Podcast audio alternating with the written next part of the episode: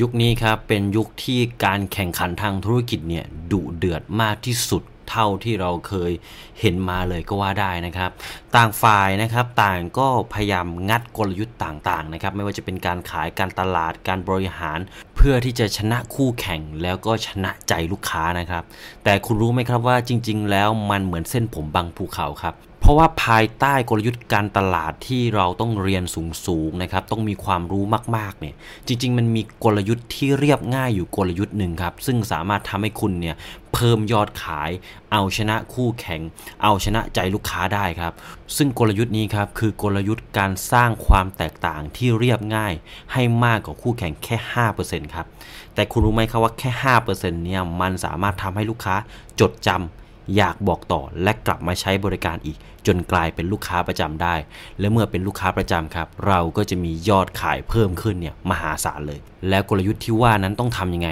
เดี๋ยววันนี้ผมจะเล่าให้ฟังครับ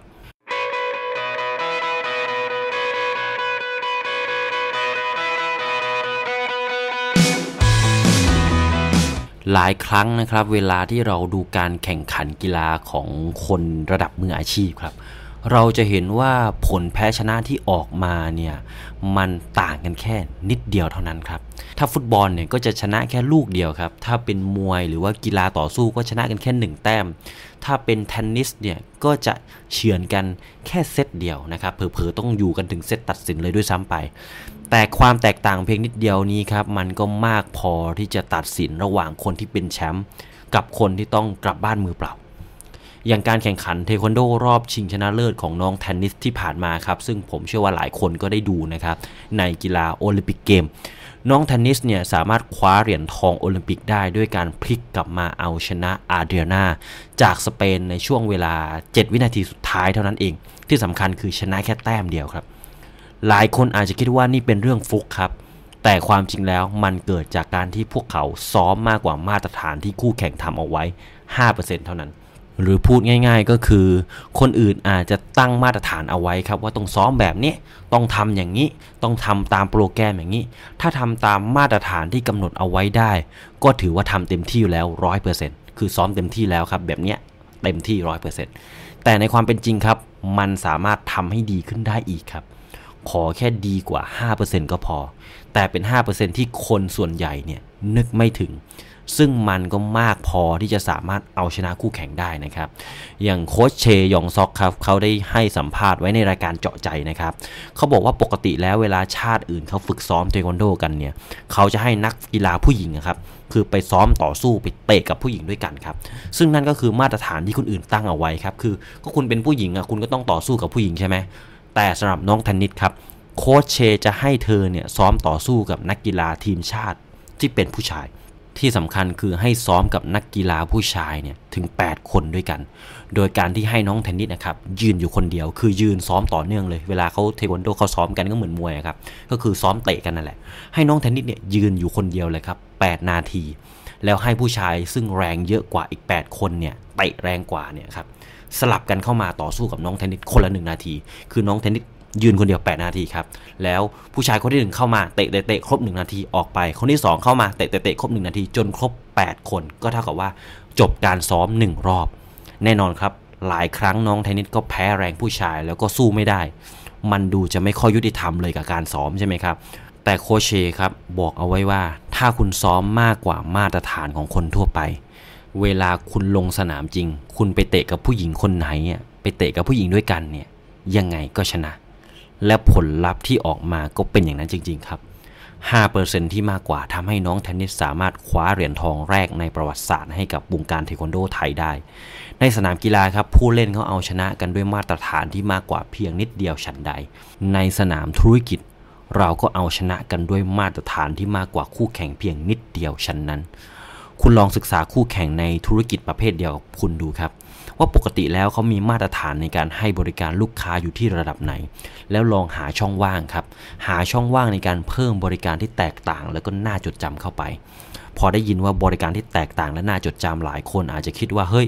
มันต้องมาตรฐานมากกว่าคู่แข่งมากๆแน่ๆเลย มันคงจะต้องยาก และก็ต้องลงทุนสูงแน่ๆ แต่ความจริงแล้วมันไม่จำเป็นเลยครับ แค่คุณรู้จักใช้ไอเดีย แล้วก็ความคิดสร้างสรรค์มาเติมแต่งเพียงนิดเดียวเท่านั้นเองครับ ยกตัวอย่างร้านอาหารญี่ปุ่นแห่งหนึ่งครับ ซึ่งเขาออกแบบมาให้นั่งทานในโต๊ะเล็กๆนะครับ คือเป็นห้องสไตล์ญี่ปุ่นอะ ร้านอาหารญี่ปุ่นก็จะเป็นห้องห้องห้องแล้วก็นั่งทานกันบนโต๊ะ แล้วก็ซึ่งเวลาที่คุณจะเข้าไปนั่งทานในร้านเนี่ย คุณก็ต้องถอดรองเท้าเอาไว้หน้าร้านใช่ไหมครับ แน่นอนครับ เวลาคนเราหิว หรือว่าเราอยากจะกินอาหารเร็วๆเนี่ย ก็คงจะถอดรองเท้าวางไว้โดยไม่ได้คิดอะไรครับ ก็คือถอดเอาไว้ข้างหน้านั่นแหละแล้วก็รีบเข้าไปกินในร้านเลย แต่สิ่งที่ร้านนี้ทำก็คือ พนักงานครับเขาจะไปจัดรองเท้าของลูกค้าให้เรียงกันอย่างสวยงามเลย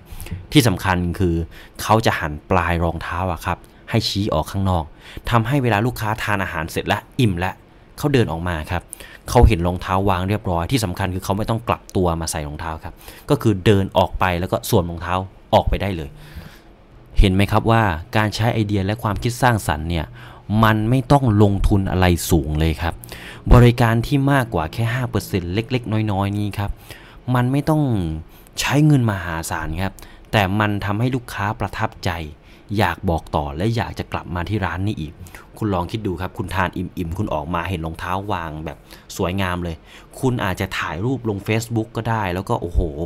ร้านนี้ทำได้ดี หรือไปเล่าให้เพื่อนฟัง และแน่นอนครับ คุณกลับมาที่ร้านนี้อีกแน่ๆ ที่สำคัญคุณอาจจะชวนเพื่อนมาด้วยครับ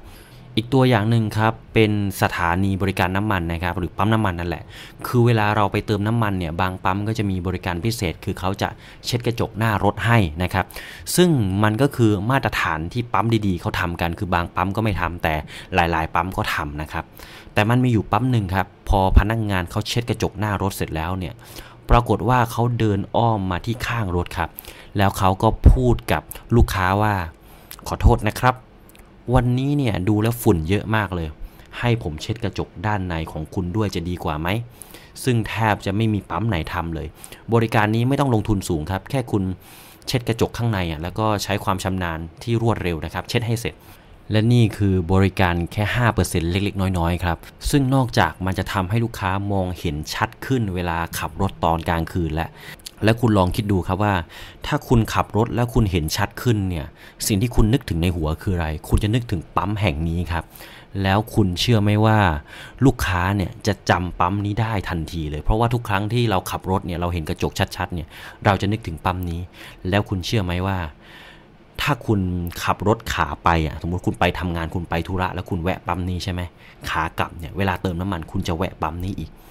หรือแม้แต่ร้านสภากาแฟ 36 ครับ ที่ผมทำกับหุ้นส่วนเนี่ยเวลาลูกค้ามาทานร้านกาแฟที่ร้านเป็นครอบครัว โดยที่เขาเนี่ยจะพาลูกมาด้วย ซึ่งเรารู้ดีครับว่าเด็กๆเนี่ยชอบทานไอศครีมเป็นชีวิตจิตใจเลยทุกครั้งที่ลูกค้าพาเด็กมาด้วยเนี่ยสิ่งที่เราทำคือเราจะตักไอศครีมครับไปเสิร์ฟให้เด็ก คนละก้อนแบบฟรีๆทุกครั้งเลย บริการ 5%นี้ครับ ที่มากับไอศครีมต้นทุนก้อนละไม่กี่บาท แต่มันทำให้ลูกค้ารู้สึกว่า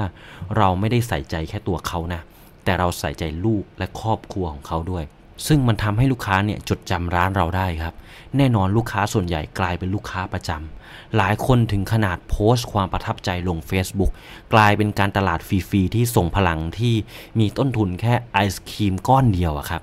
แต่สามารถดึงลูกค้าใหม่ๆเนี่ยเข้ามาร้านได้อย่างมหาศาลเลย คุณรู้ไหมครับว่ามากถึงขนาดที่ตอนนี้ครับร้านเนี่ยยอดขายเติบโตขึ้น 3 เท่า แม้จะอยู่ในช่วงโควิด -19 แล้วต้องถูกรัฐบาลเนี่ยสั่งปิดมาให้นั่งทานที่ร้านอยู่บ่อยๆ ก็ตาม และถึงแม้ในถนนเส้นเดียวกันครับ จะมีร้านกาแฟเปิดเต็มไปหมดเลยเป็น 10 ร้าน แต่เพราะความประทับใจนี้แค่นิดเดียวครับ มันทำให้ลูกค้าเลือกที่จะมาอุดหนุนร้านของเรา และทำให้ยอดขายเนี่ยเพิ่มขึ้นอย่างเห็นได้ชัดเลย ที่สำคัญครับร้านของเราก็มีลูกค้าต่างจังหวัดเนี่ยมาทานเต็มเลย แล้วเขาก็พยายามเรียกร้องครับให้เราเนี่ยไปเปิดสาขาใกล้ ๆ บ้านเขาอีก นี่แสดงให้เห็นแล้วครับว่าคุณแค่เพิ่มคุณค่าด้วยบริการที่แตกต่าง ตอบโจทย์ แล้วก็มากกว่าคู่แข่งเพียงนิดเดียวครับขอแค่ 5%เท่านั้นก็พอ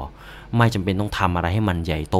ไม่จำเป็นต้องลงทุนเยอะ เอาแบบเรียบง่ายสร้างความประทับใจได้ แล้วก็น่าจดจำคุณก็สามารถเอาชนะคู่แข่งได้แหละ หรืออีกในกรณีหนึ่งครับเป็นกรณีเล็กๆนะครับที่ลูกเพจของสมองไหลเนี่ยมาคอมเมนต์และมาเล่าให้ฟัง เขาบอกว่าเขาเปิดร้านมินิมาร์ทเล็ก ๆ แต่ลูกค้าเนี่ยเขาชอบไปซื้อของจากห้างสรรพสินค้ามานะครับซึ่งห้างสรรพสินค้าเนี่ยแน่นอนเขางดใช้ถุงเขาไม่ใช้ถุง ดังนั้นเนี่ยครับลูกค้าก็ต้องถือของใช่ไหมและเวลาลูกค้ามาซื้อของที่ร้านเขาต่อ ซึ่งอาจจะเป็นของที่มันไม่มีอยู่ในห้างสรรพสินค้า แล้วพอเขาเห็นว่าเออ ลูกค้าคนนี้กำลังลำบากเพราะต้องถือของเต็มไปหมดเลย สิ่งที่เขาทำก็คือว่าเอาถุง ให้ลูกค้าใส่เพื่อที่ให้เขาเนี่ยสะดวกขึ้นนะครับ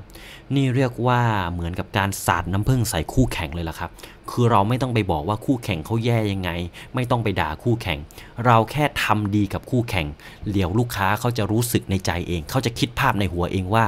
เราดียังไง แล้วคู่แข่งของเราแย่ยังไง โดยที่เราไม่ต้องพูดอะไรเลย สิ่งที่เกิดขึ้นคือหลังๆเนี่ยลูกค้าคนนี้ก็มาอุดหนุนแล้วก็มาซื้อของที่ร้านของลูกเพจคนนี้เพิ่มขึ้นอย่างน่าตกใจเลย